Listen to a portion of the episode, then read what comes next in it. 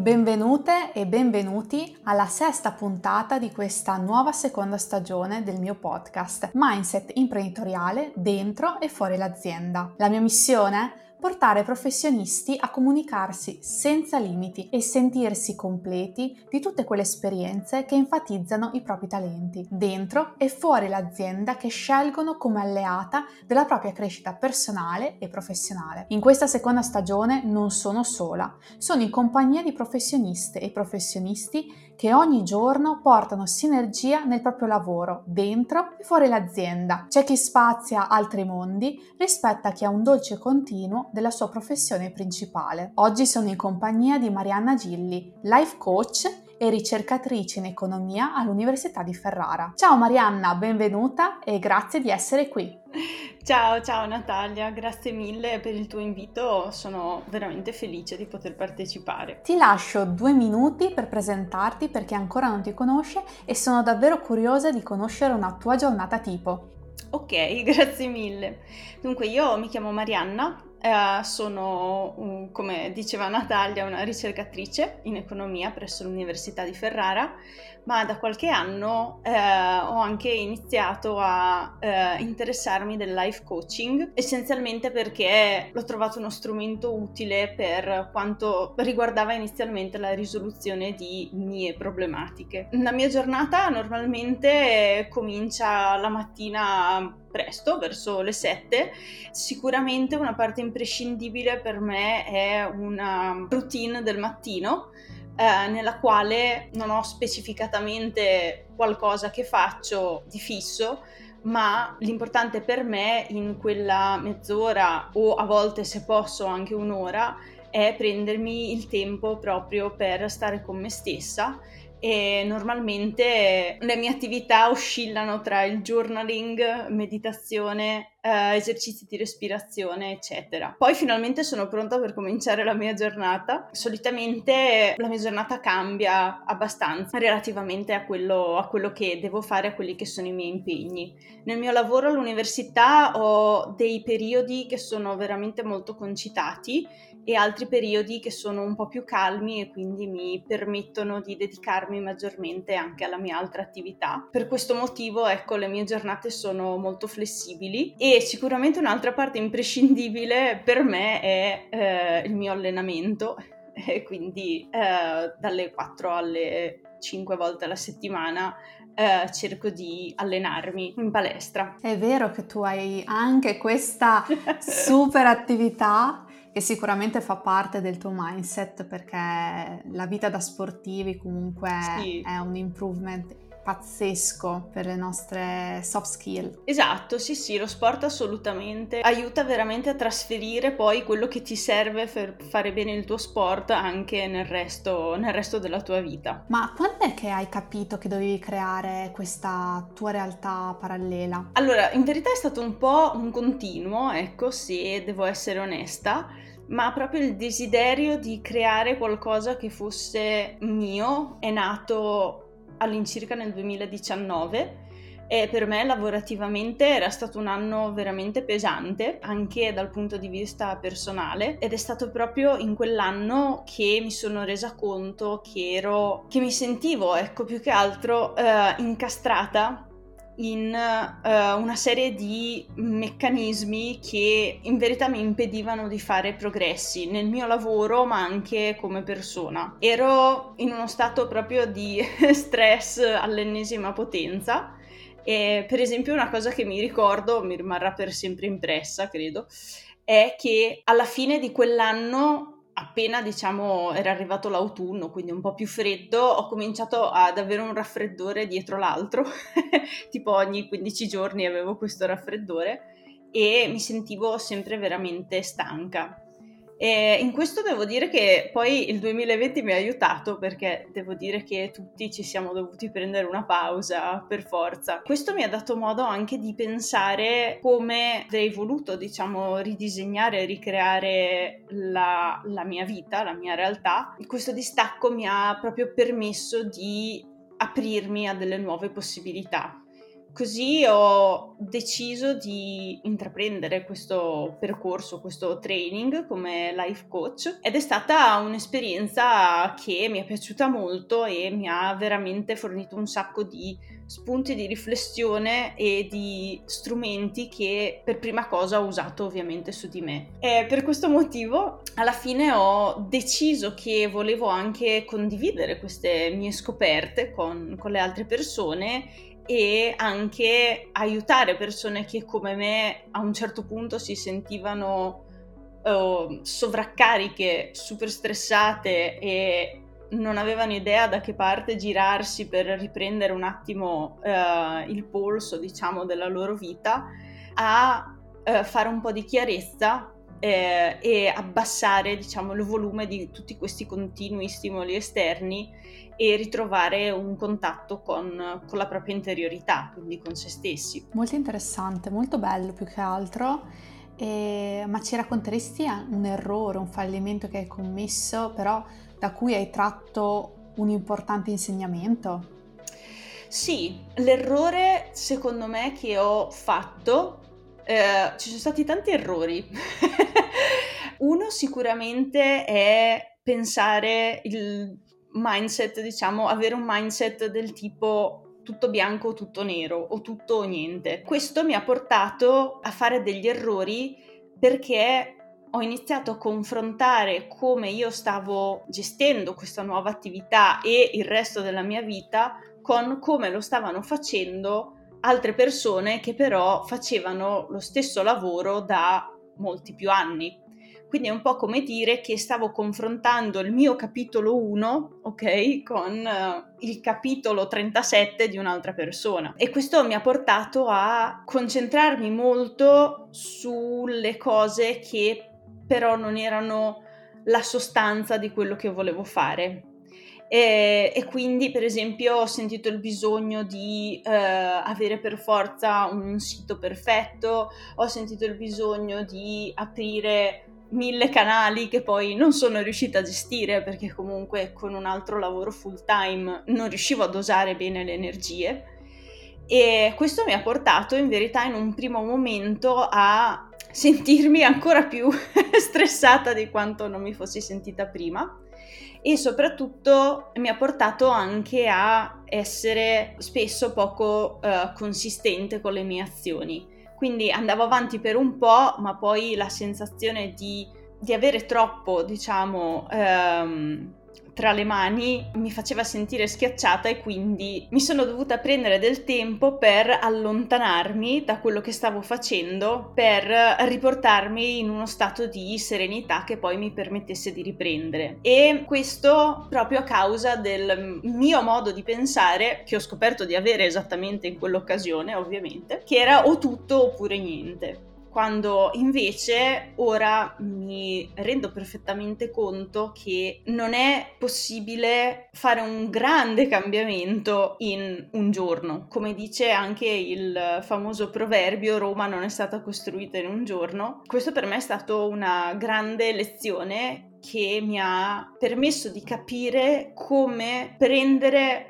il mio obiettivo, il mio desiderio e spezzarlo in veramente tantissimi piccoli passi e una volta che prendo uno di questi tantissimi piccoli passi cerco di spezzarlo ancora di più in passi ancora più piccoli perché l'importante uh, non è quanto veloce avviene il cambiamento ma L'importante è che questo cambiamento avvenga se ciò veramente che è quello che desideriamo. Quindi sì, l'insegnamento è che non è uno sprint, ma in verità è una maratona. Ecco, con quest'ultimo tuo pensiero mi ricollego perfettamente alla prossima domanda e ti chiedo come sei riuscita a conciliare il tuo lavoro all'università rispetto a questo tuo progetto personale e allo sport? In verità, in un primo momento è stato un disastro.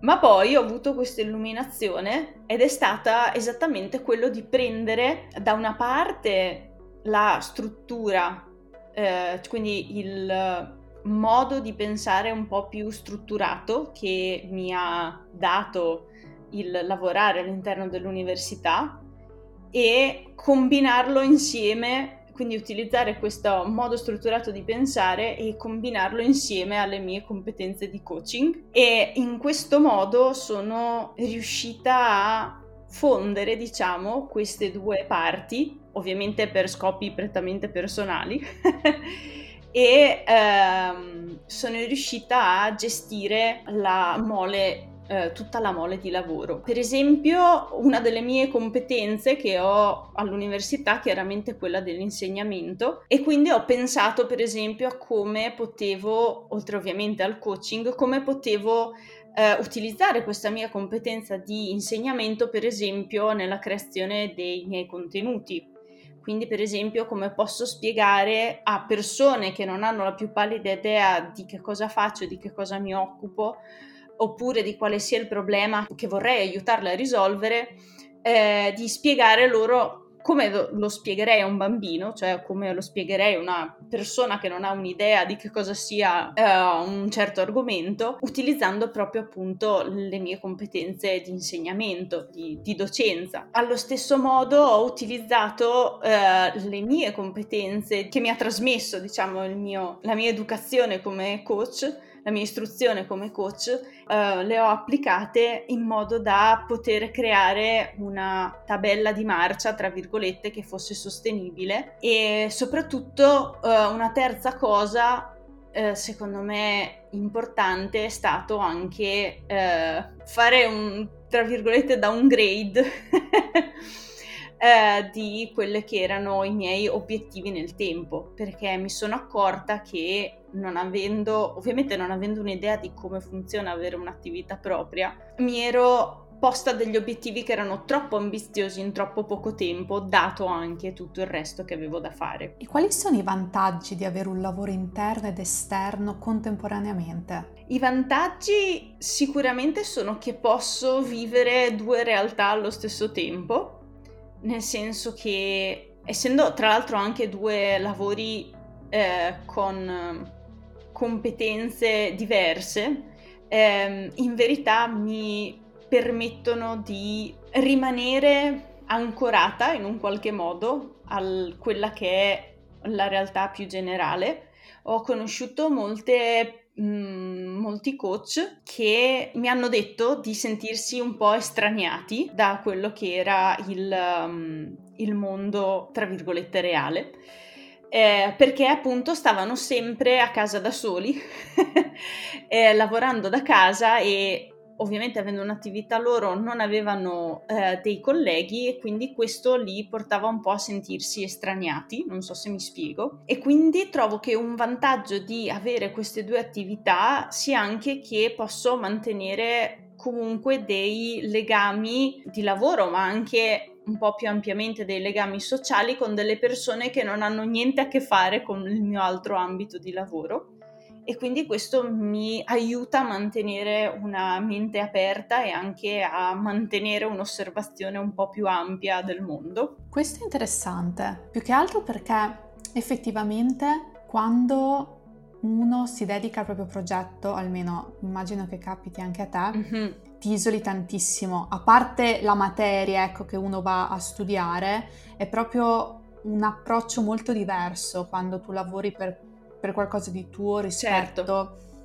a un qualcosa di commissionato da un'azienda, dall'università o altro. Assolutamente. Quindi anch'io, adesso che mi ci fai ragionare, l'avere questa duplice possibilità mi permette di essere anche un pochino più oggettiva e di guardarmi anche un po' dall'esterno, perché riesco a staccare, ecco. Esatto, assolutamente, proprio questo. Quali sono i consigli che daresti ad altri professionisti che desiderano avviare una propria realtà parallela? Sicuramente quello di non porsi degli obiettivi troppo grandi troppo presto, questo ovviamente lo dico dalla mia esperienza personale, e soprattutto concentrarsi su quello che è davvero il cuore e il contenuto della propria attività e fare un piccolo passo alla volta per aumentare piano piano la propria capacità, la propria tolleranza mentale, ma anche onestamente emotiva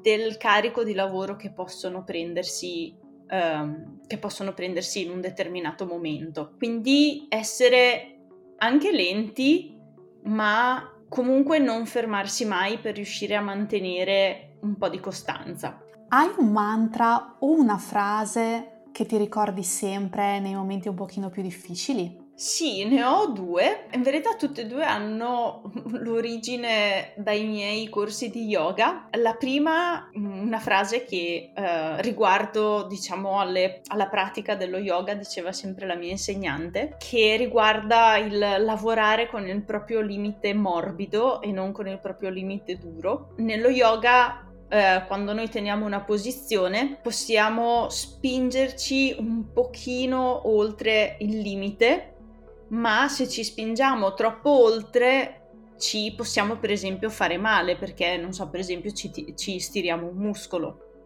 perché non abbiamo la mobilità o la flessibilità necessaria per tenere quella posizione in quel modo eh, molto hard per noi. Quindi il concetto di limite morbido è il concetto di spingersi un pochino oltre il proprio limite ma non così tanto oltre il proprio limite da, tra virgolette, spezzarci. Quindi quando raggiungiamo il limite duro e cerchiamo di superarlo è quello il momento in cui ci spezziamo. Quindi lavorare sempre al margine eh, del, nostro, del nostro limite e l'altra è anch'essa una um, eh, frase che mi ricordo sempre e che è che tutto nella vita è una posizione yoga, che significa, eh, dunque lo yoga è molto basato appunto sul fatto eh, di tenere una posizione per esempio, se sto lavorando sulle gambe, la posizione va tenuta solamente contraendo i muscoli che mi servono, non anche quelli che non mi servono, come per esempio la mascella o la mandibola. E, e quindi questo eh, è vero per tutte le cose nella vita, quindi ogni, ogni sfida comunque che ci arriva, ma anche ogni cosa che facciamo ogni giorno richiede un certo livello di flessibilità, ma richiede che non ci contraiamo totalmente, ma che contraiamo solo quello che ci serve, quindi eh, rimanere sempre vigili per riuscire a muoverci con il flusso della nostra vita, del nostro cambiamento, eh, con la vita, con quelli che sono i nostri obiettivi, senza farci, tra virgolette, mettere al tappeto. Questi due concetti secondo me sono bellissimi. Più che altro, come sai, anch'io adoro mm-hmm. lo yoga e penso che sia anche proprio uno stile di vita. Sì. E quindi che tu li abbia espressi nella tua quotidianità è molto molto bello. Io Marianna ti ringrazio tantissimo per aver passato il tuo tempo con me e tutto il pubblico che ci segue. Grazie a te e grazie ovviamente anche a tutte le persone che ci hanno ascoltato. Eh, se volete conoscermi meglio mi trovate sui miei canali eh, su Instagram come Marianna Gilli, e mi trovate anche su LinkedIn e tra poco aprirò anche un canale YouTube. Attenzione. Wow, mega spoiler! sì. Ce l'ho lì. Metterò comunque tutti i link in descrizione, quindi avete la possibilità di conoscerci entrambe al meglio. E noi ci sentiamo prossima settimana, venerdì ore 14 con una nuova intervista. Ciao! Ciao!